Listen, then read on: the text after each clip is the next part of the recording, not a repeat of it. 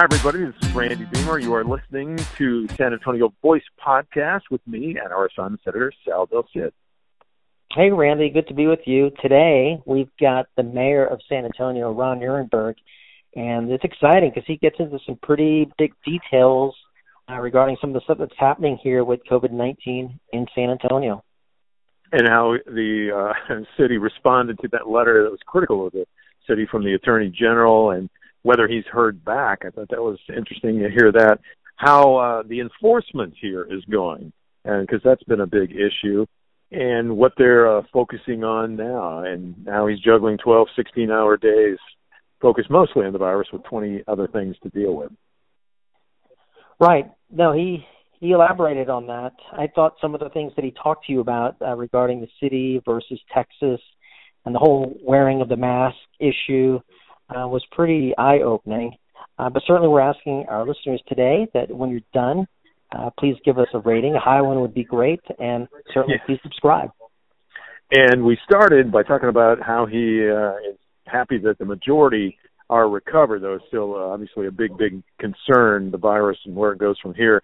And I asked him how he thinks San Antonio as an entire community is doing with the virus. Here's mayor. I feel that we are in a position of, of control and containment, and that is largely because we've had a heightened awareness from the very beginning, and we've had a uh, deep level of trust in our medical and public health authorities and what they're telling us. And so the community has responded.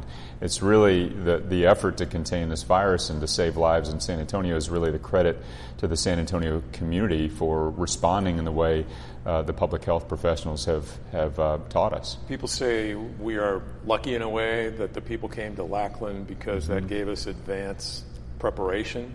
And the North Star Mall incident may have awaken the public? Is that how you see it? I do. I do. Um, San Antonio, obviously, our region is a disaster and emergency preparedness um, center for uh, our entire country. And, and, for this eight state region, we are the center of activity whenever there's something major that occurs from an active shooter situation to a natural disaster.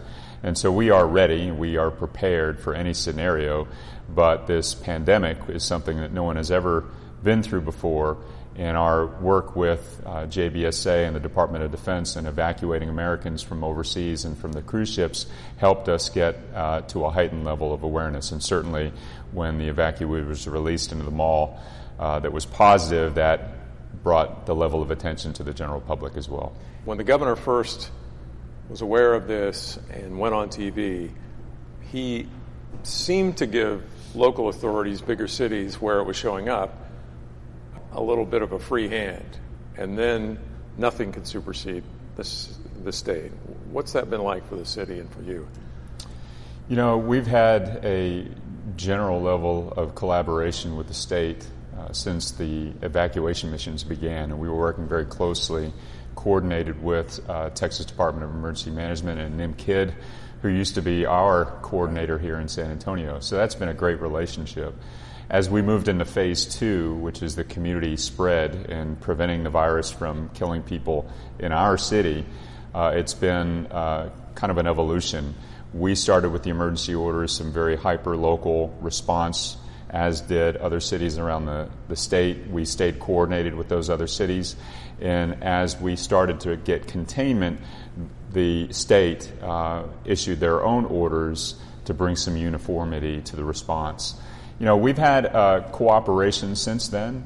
Uh, thankfully, we've been in coordination with the state, so our, our orders really haven't conflicted. There have been some mixed messages, but generally speaking, San Antonio has been in, front, in front of this curve of the, uh, of the pandemic, so we've been able to respond to whatever the state has done. But the governor, when he was in uh, Washington, criticized Dallas and Houston. At the same time, Dr. Birx uh, applauded Dallas and Houston, and then you get the letter from the Attorney General.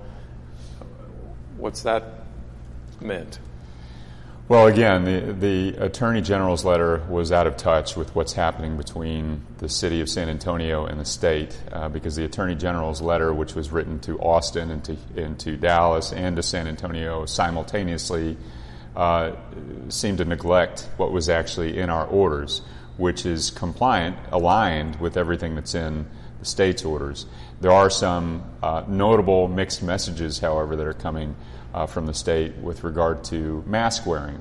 The state health officials, the governor, uh, everyone that's watching this is is suggesting, and, and rightfully so, what the CDC is saying, which is wearing of masks is one important way we can slow the spread of this disease. So we have required that.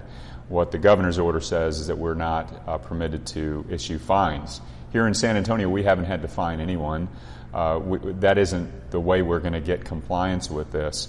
Um, so people have largely observed the mask wearing and other public health guidance because it's the right thing to do, because they know it's saving lives, not because we've had to uh, fine people for that. And after the Attorney General's letter, have you had any more conversation with his office or with anyone else in the state about aligning those or about what you've done that they may not have realized? Uh, the Attorney General? Right. Uh, we, we sent a response letter uh, Right. that invited a conversation. We haven't heard back yet. As we speak today, the governor is going to announce at 2 o'clock the latest uh, in the phased opening. Do you know what that is and how that's going to work with the city? We don't. I mean, we can't anticipate uh, some of the things that he has signaled in terms of additional business openings. And uh, we will be prepared and we will deal with um, the scenarios that are, are, are going to be made evident here very soon. What we did here in the city of San Antonio is we established a health transition team guided by some of the best medical experts in the state of Texas, if not the, the, the rest of the country. And they established the health conditions and protocols that need to be in place for us to open up safely. On that foundation, we also assembled an economic transition team that issued recommendations on how every sector, every business uh, environment can open in a safe way and some of the best practices that can be followed. So, as things begin to be opened up and new um, reopened businesses are defined by the state, we're going to issue that guidance and provide those protocols that the business community and this uh, public health team themselves offered so that we can uh, make sure that things are done in a safe way. All the while, we are watching the data. We have to be vigilant. The challenge with what the state and what the governor is doing in terms of opening Texas up is that we don't know the effects of the decisions until two and three weeks later by watching the data. If we see hospitalizations start to peak, if we see infections start to double faster, um, if we see a, a, a weakening of our ability to treat illness, then we're going to have to take some measures uh, to contain that virus. Our goal here is to open up our, our community, to rebuild this city uh, in a strong, resilient manner. And the way we're going to do that is through cooperation, collaboration, and doing it in a healthful way. What are the biggest challenges you've had from the beginning to now? The most challenging part of the early onset of this virus and the containment measures that we had to take was really um,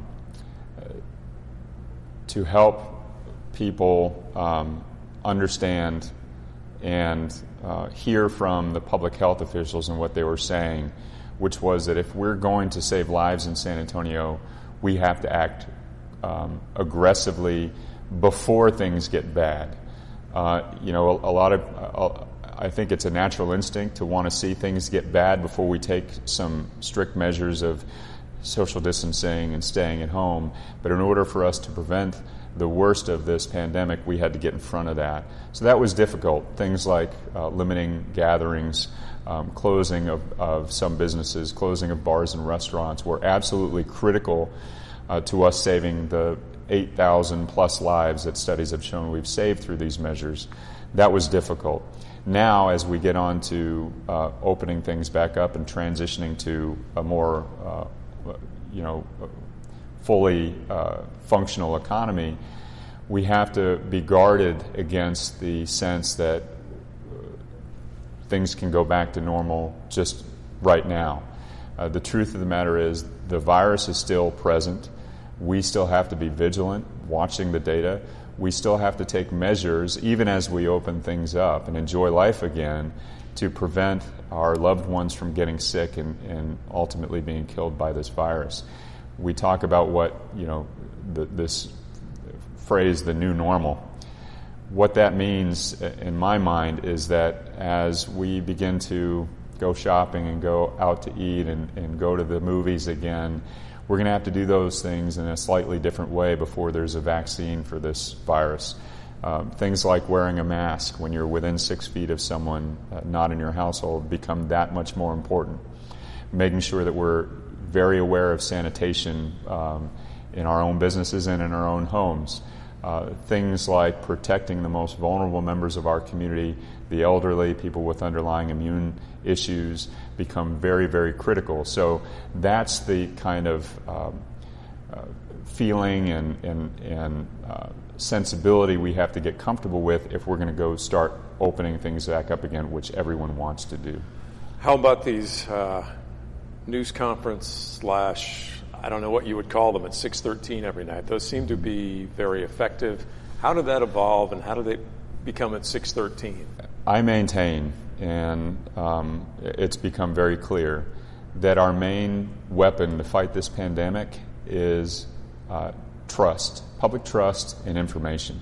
Making sure that the public has access to our medical professionals and the data that we have every day on this virus in order to make uh, informed decisions to protect themselves, their family members, and to protect their businesses. So that's what the briefings are all about. Give people access uh, and provide the most up to date information and the guidance from the health professionals. Hear from the health professionals themselves on a regular basis.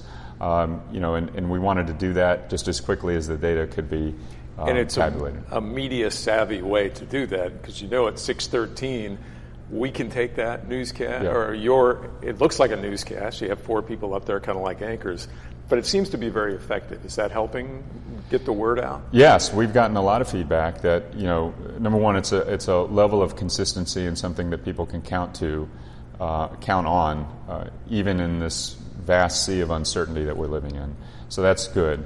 Uh, the, the time itself was actually uh, at, at the direction of, of the network. So, um, you know, I didn't pick the time, but that's when they said it would most work. But we want to make sure that we get that information timely when people uh, are can see it, have access to it. How about the criticism questions from the business community over time? A while back, you know, people came before council. Uh, Jimmy Hasslocher, former councilman, and others. You can't take my business away. Right. I can't live like this. since then, you've still gotten that kind of stuff. How is that involved? And what did, what do you tell them as, as you see places like gyms and others right. start to go under, start to lay off? Uh, those were very difficult decisions. Um, very difficult decisions because you know that um, livelihoods are on the line. Um, you know, we have this phrase that I think sticks around for a long time. I hope it does. We're all in this together. Um, we know that our focus has to be first on making sure that we protect the, the lives and the livelihoods of people in our community. That's what those decisions were all about.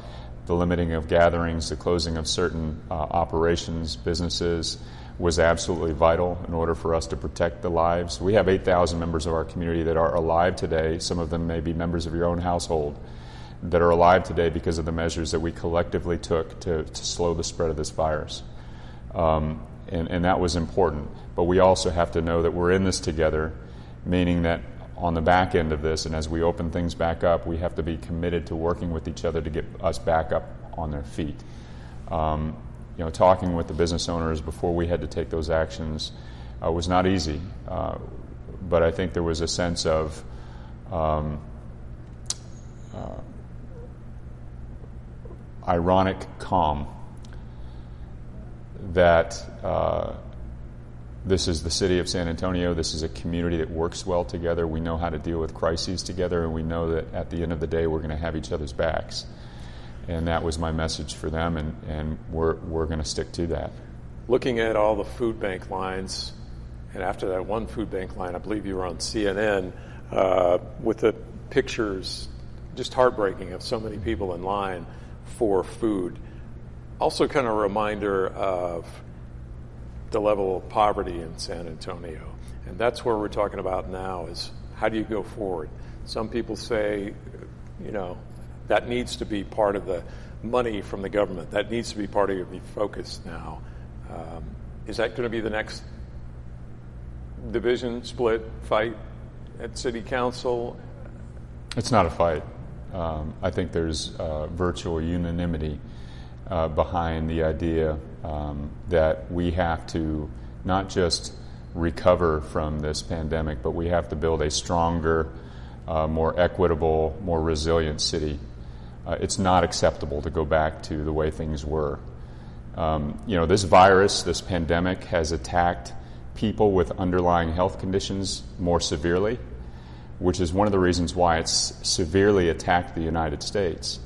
This is a country, this is an economy with some severe underlying conditions. And that's why we see pictures like we did in the food bank, uh, of the food bank lines. Um, if that wasn't a stark reminder about the work we have to do, I don't know what is. But you think about that. You know, this is a city.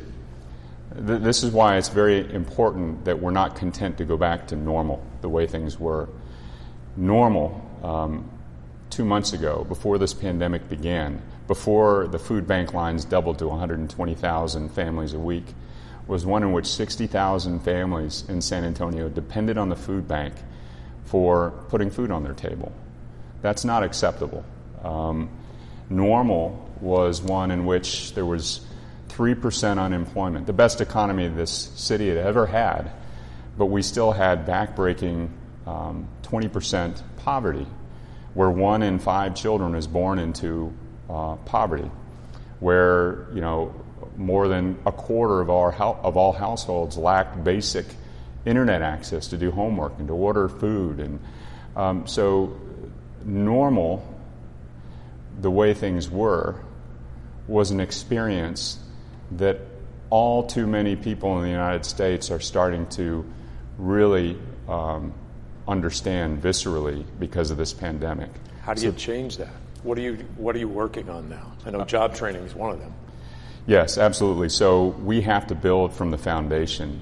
Number one, we have to have uh, equitable, universal access to education that ends in people being able to have gainful careers um, not just jobs in which they have to work two or three of them just to make ends meet. We have to make sure that people have access to essential utilities. Water and electricity are uh, vital, essential human rights in our community. Well, you know what? We've just learned that broadband and internet are as well. We need to have access to the 21st century economy. Uh, there is not a more critical need than uh, keeping a safe roof over one's head, so we have to work on ensuring that people have access to affordable housing. Um, and then, of course, we have to make sure that um, you know we can move around, that, that, that people have uh, the ability to get to school, get to work, um, and, and, do the things that are necessary to get by in life. A couple of funds uh, people want to know about is the Risk Mitigation Fund, which is 25 million. You spent about half of that, as well as Friday, the House passed a bill that would have, as I understand it, brought San Antonio as much as a billion dollars. What would, what will that, and obviously it didn't pass, it's not going to pass. Uh, what, what would that kind of money be used for? People might think, oh, well, that's a windfall.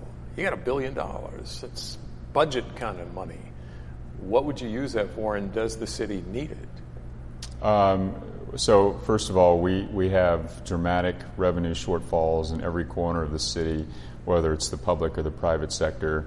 Um, you know, uh, so the, the economic crisis is, is beginning, in our, and so is our ability to recover from it. Um, but you know, if, if you were to ask me what is the most important priority for us uh, in the future of this community moving forward, is to make sure that people have access to an education.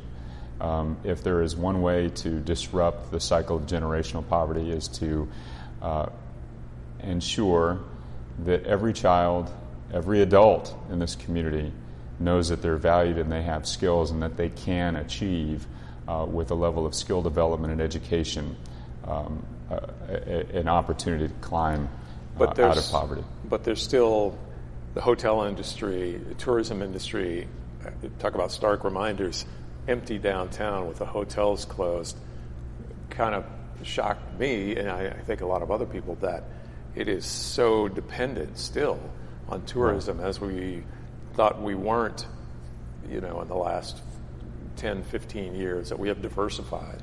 Right. We have, but that's a huge chunk of the economy that's at the lower rung of the economic ladder. Well, and we have diversified. Uh, we have uh, sectors in technology, manufacturing, um, biosciences, um, you know, financial services. We have diversified, but what is made abundantly clear is that we are very highly dependent on hospitality and tourism in this community, and, and that is one of the industries. Um, those are, are some of the industries that are going to you know, take some time to recover. So the economy will transform. There's no doubt about that. Post post COVID nineteen, uh, San Antonio will look different than it than it does before. But you're still going to need those thousands and thousands of hospitality workers that are not going to be paid as much. Um, they had, you know, they had some strikes before at a couple of hotels. How do you get them away from that one paycheck away from from losing everything? Yeah, I think it's going to take some collective work. Um, I think that that is one of the reasons why the city and the county are working together on workforce development and training opportunities.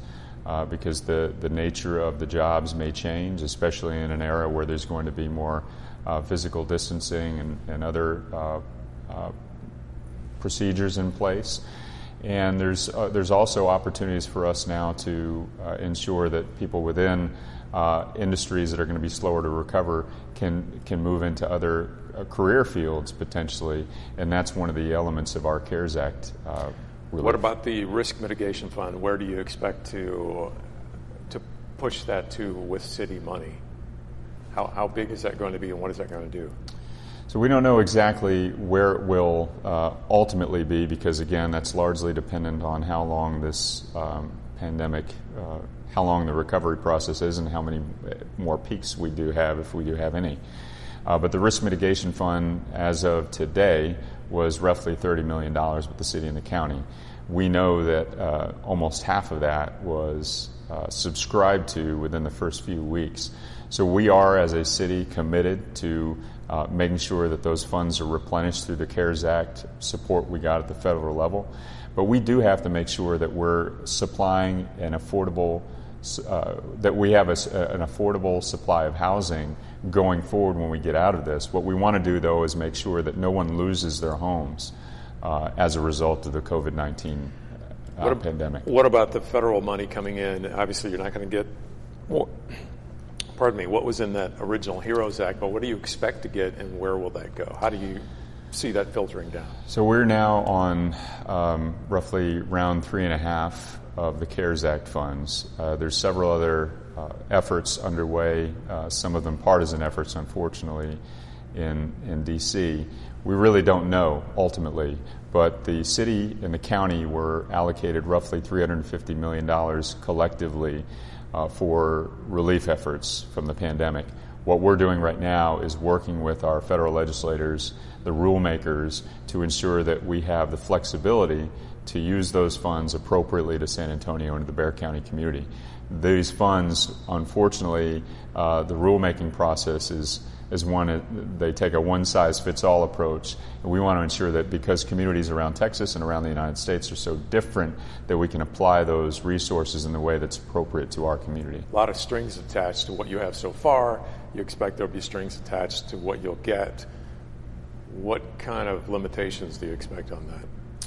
You know, so there's there's always strings attached when, when we're talking about federal resources, uh, and and some for good reason. But um, we do know that the CARES Act funds initially uh, were to be expended before the end of 2020.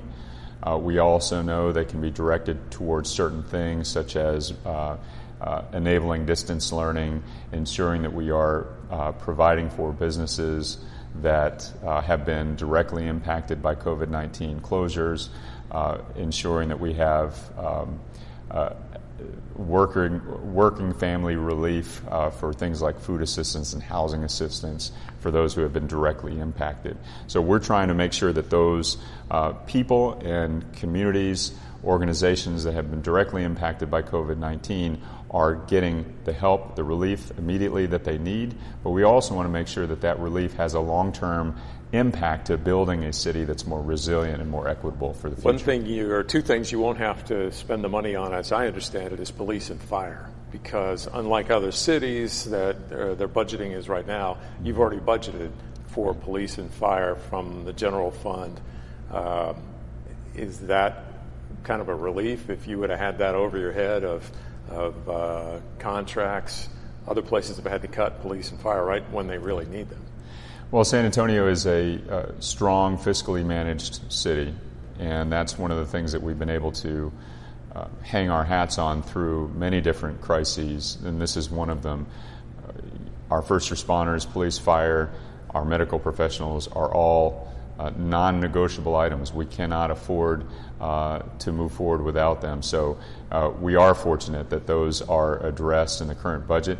It is an immovable part of our budget, too, because they're under contract, but so far uh, we have seen, uh, uh, we've seen the strength of our fiscal management through the ability to maintain those emergency services. One of the closest votes, important votes that I remember, is the six to five vote on the moratorium on evictions. It's going to be 60 days instead. It's 30 days.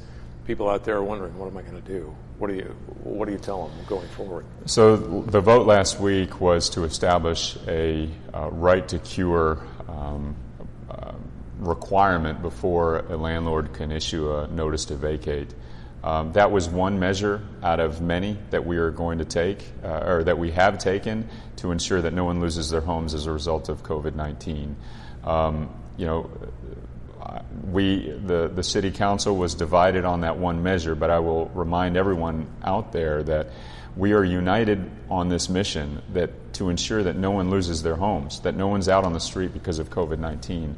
Uh, and as mayor, I, am going to do everything with my power to ensure that. Uh, this was one measure, but we're going to work on the risk mitigation fund. We're also working collaboratively with the landlord and tenant communities to ensure that there's other protections in place, that people have payment plans that they can get on, that make sure that wait, late fees are waived, to make sure that there's still uh, procedural moratoriums in place on evictions so that people aren't forced out. Testing. Where are we in testing right now and in antibody testing down the road? There's a lot of controversy over whether those are effective. How many people are going to be able to get tested in San Antonio by and by when? So the, the testing, um, there, there's a few buckets of testing. I'll focus on two. One is the diagnostic testing, and that's the swab. That, that will tell you today, Randy Beamer, do you have COVID 19? That's the diagnostic test. The antibody test is one in which they will say, uh, Randy, uh, looks like you had and are now recovered from COVID 19. The antibody tests are not widely available, and the ones that are approved and are accurate are not widely available at all. And that's why our Metro Health Department has issued some, some cautionary guidance uh, not to go out and, and, try to buy your own or try to find it, um, you know, uh, fly by night uh, out of somebody's van. Don't do that. What, what we do want to do, though, is make sure that we're having wide screening, that we're doing aggressive testing of our community to make sure that we're, we're diagnosing where the infections are. That's the diagnostic test, the, the, the, the swabs that, that people are, are getting. We are trying to ramp up to 3,000 tests per day. We're well on our way. We have mobile sites and private providers and public health labs and even the Freeman site operating all around this community. Uh, we're also trying to drive demand. We've seen uh, demand kind of wane a little bit, so we're trying to go out into communities that don't have necessarily access to the information or the health, uh, preventative health care uh, and, and, ensure they have the information and they know they can get a test without, without any money, without any provider uh, appointment, et cetera. 3,000 a day, people might say, well, in a city, you know, 2 million or, you know, county more than that, it's not much. When am I going to get tested? So, if you need to get tested, and I say if you need to get tested, and, and hopefully there's a reason for you to get tested, like you've been exposed to someone who had it, or you have symptoms, um, you can get a test. And in fact, now we've opened it up to where you don't even need that. Uh, asymptomatic testing. You can go up to the, one of the pop up uh, labs and you can get tested. Uh, 3,000 a day is by far uh, a, a, a, more aggressive number uh, per capita than most of Texas. Uh, in fact, uh, we have been aggressive on testing since the very beginning. We've tested, I think, roughly over 41,000 people so far. Uh, we're going to continue that. Uh, the truth of the matter is, the United States was behind. Um, you know, when when this was ramping up across the world, when we were getting on heightened alert because of what was happening uh, with the evacuation missions, uh, the United States hadn't begun to ramp up its testing protocols or the testing supplies. We are feeling that now. Every community in the country wants to be doing more testing. San Antonio is no different, but we've been aggressive from the beginning. The budget there was at least what 200 million dollar hole. Where are we now, and how are you going to deal with that? It's it's uh, it's tough. It is um, the challenge with this pandemic is that uh, our response has to be aggressive in order for us to contain the, the, the, disease and bring this to an end as quickly as possible. The challenge, though, is that we really don't know. Uh, depending on all the different actions taken across the country, we really don't know when it's going to end. We also have to be prepared with testing protocols and isolation protocols for there to be second and third waves. Um, so, to try to project just what the consumer is going to do and what revenues are going to do far down the road is very difficult. Uh, I'm thankful here in San Antonio we have been conservative with regard to our uh, projections um, so that we have taken advance actions to prepare. Uh, a couple of months ago, we were already projecting out the impact to general fund and to the hot tax, the hotel occupancy tax, which is the most dramatically hit, and it's roughly about $200 million combined for the end of the fiscal year. 2021, we've only just begun those conversations, though. Uh, we're going to do everything we can within our, our uh, budgetary flexibility to make sure that we, we address that. We have been doing that. We've got a good handle on it. Um, and then going forward, we're going to have to adjust. Uh, it's really going to cause us to, you know, the whole community to really discuss what our priorities are.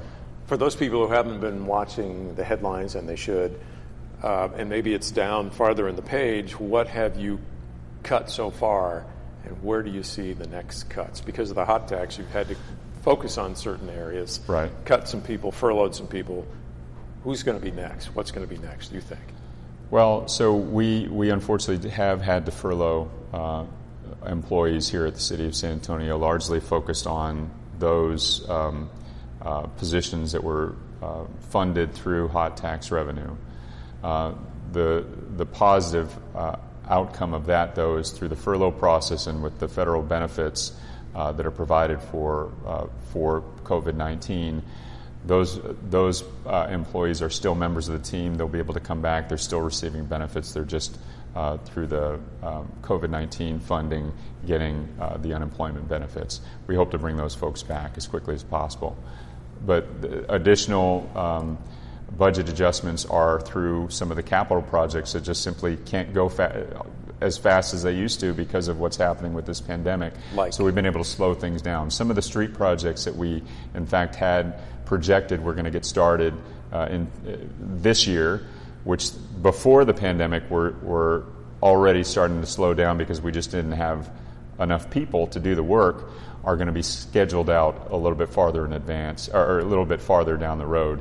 Um, those projects actually aren't needed yet because of the less wear and tear because things have kind of slowed down. So we'll be able to stagger out capital improvements in other operations so they're not, it's not, people at home, uh, our residents don't feel the impact of them, but they're happening here. We're making those adjustments now. Going to be a vote in November, I guess, still on VIA in the transportation issue, and some wanted it, uh, the money to go to the aquifer. It was going to be an issue over that. Where where are you on that? What do you realistically expect to happen there? The decision hasn't been made about a November election, but we will be discussing that right now. We're focused on pandemic response. Are there any positives right now? Construction moving forward. Are there some silver linings to this? Uh, you mentioned some of the construction here catching up. Anything you can tell people that well, at least we're able to do this. Yeah. Well, there's always silver linings. Um, you know, from from a just a pragmatic standpoint, you're right. Uh, road projects that were underway that people were, you know, getting headaches from have actually been able to move along really fast because of um, you know just the lack of traffic. Uh, we um, you know there there has been a lot fewer traffic accidents too, by the way, um, and you know frankly, I think it's not a silver lining. It's it's actually the school. It's it's the purpose of our effort. We've saved thousands of lives in this community. The studies are clear on that. Thousands of lives are here. People are here in our community because we've been working together. But I think some of the silver linings are that this this city and this community, in fact, this country, has really had a sense of um, solidarity through this whole process that has required us to look at the communities that we've built over the last generation and some of the challenges that people have had to deal with, uh, even when times were normal. And from that is springing a commitment to do better.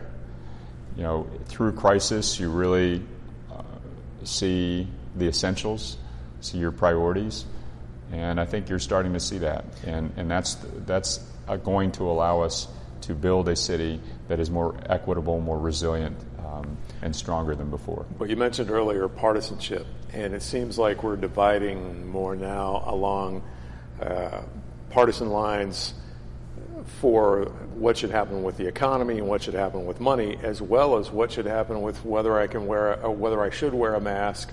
Why should I wear a mask? You're infringing on my rights. Do you see that happening here, and are you worried about that? You know, and, and I always carry mine with me um, because I never know if I'll be within six feet of someone, and I want to make sure that they know that I respect them enough to put on a mask. You know, ultimately, it's it's trying to make sure that you don't pass along potentially a virus to someone, uh, and I think that's important.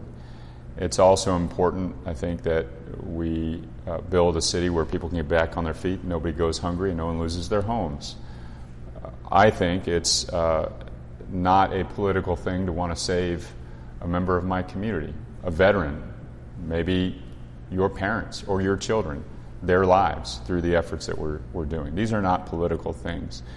Uh, but, you know, this is modern day America, and there will always be people who take or who try to take political advantage of a situation. Uh, we here in San Antonio won't do that. Um, and as mayor, I won't do that. The efforts that we're taking right now are not Republican or Democrat measures. They're, they're those to ensure that everyone in the city can thrive. I've heard people say, well, why even have any kind of order if the governor says no jail time, there's no enforcement, there's no teeth to these things? Why bother? That's why we're on, um, on the air every day, giving the public health information, the guidance from our medical professionals about what will save our lives, what will keep each other healthy, and what will ultimately build a strong economy in San Antonio. That's why we're issuing those guidance. And people are following that guidance by and large, not because they're being forced to, not because there's a threat of a fine or jail time, which there's not it's because they trust the medical professionals. They trust uh, the people who are working on their behalf to save, you know, their family's health and security. And, and that's, that's ultimately the answer to the question. It's not, it's not because we're being forced to. In fact, uh, it's sometimes the opposite of that in Texas. It's because we know it's the right thing to do. Is Military City in any way play into that, you think? Yes, I, I do.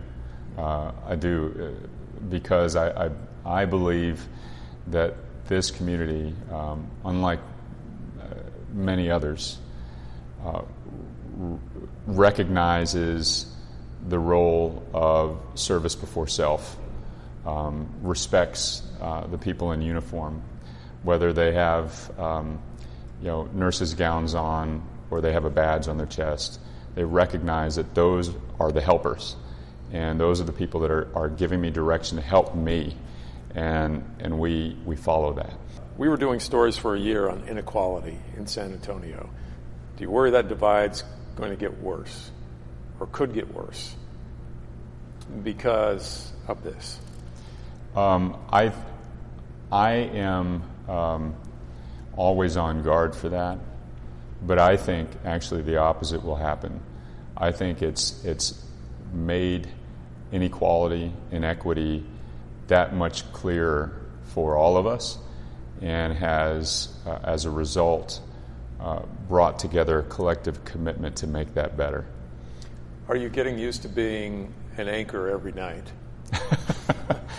um, you know, whether or not the cameras are on, uh, we're, we're, always trying to provide that. And, and so uh, this is just, uh, it's another uh, essential element of, of making sure that people have the information. Are you becoming a better communicator?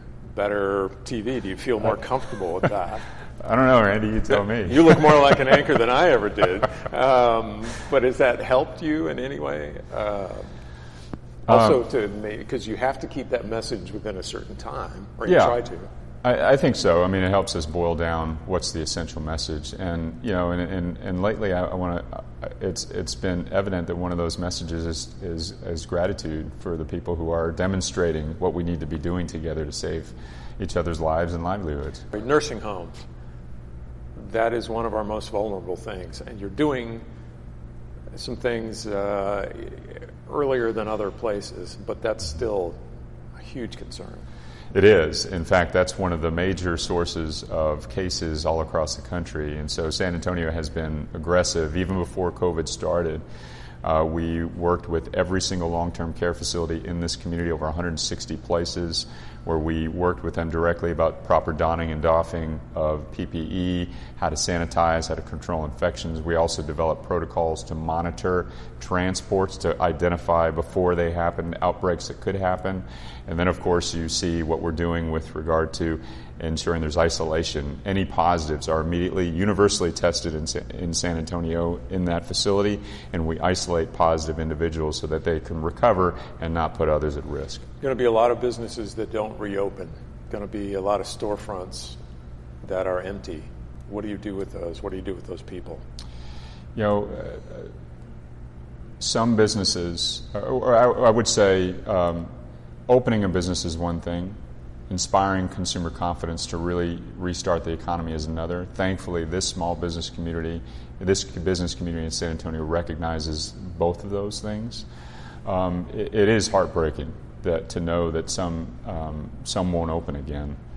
Uh, but I do know that that ingenuity and the entrepreneurship, the resilience of those small business members, um, the entrepreneurs entrepreneurs in this community, are going to be back better than ever. And what we'll be working to achieve is that in pockets where you are starting to see this vast revitalization of San Antonio, and near downtown is one of them, you're going to continue to see that uh, revitalization, but you're going to see it in a way that more, uh, more members of our community can enjoy.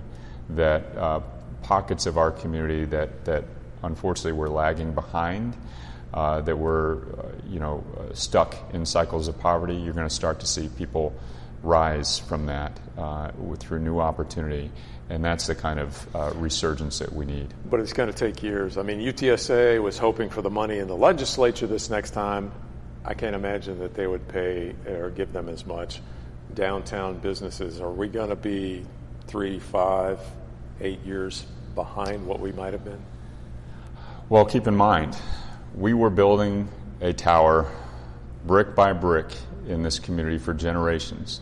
And unfortunately, this pandemic has been a bit of an earthquake to all of that. But what it has revealed is a foundation that had fissures and, and, and was not level.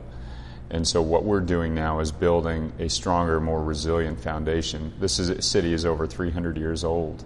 In hindsight, this will be the most valuable years we spend in terms of the work that we're doing to build a, a, a city, a, a, society, a community, a community that we can be proud to leave our children and grandchildren. And on a personal level, you have a is it 11 year old son?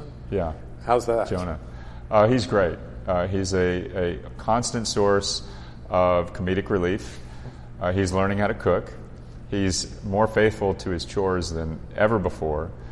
Uh, and, and, and frankly, uh, I love seeing uh, his interpretation of all these events. This is, uh, you know, he will remember this and for the rest of his it life. Well?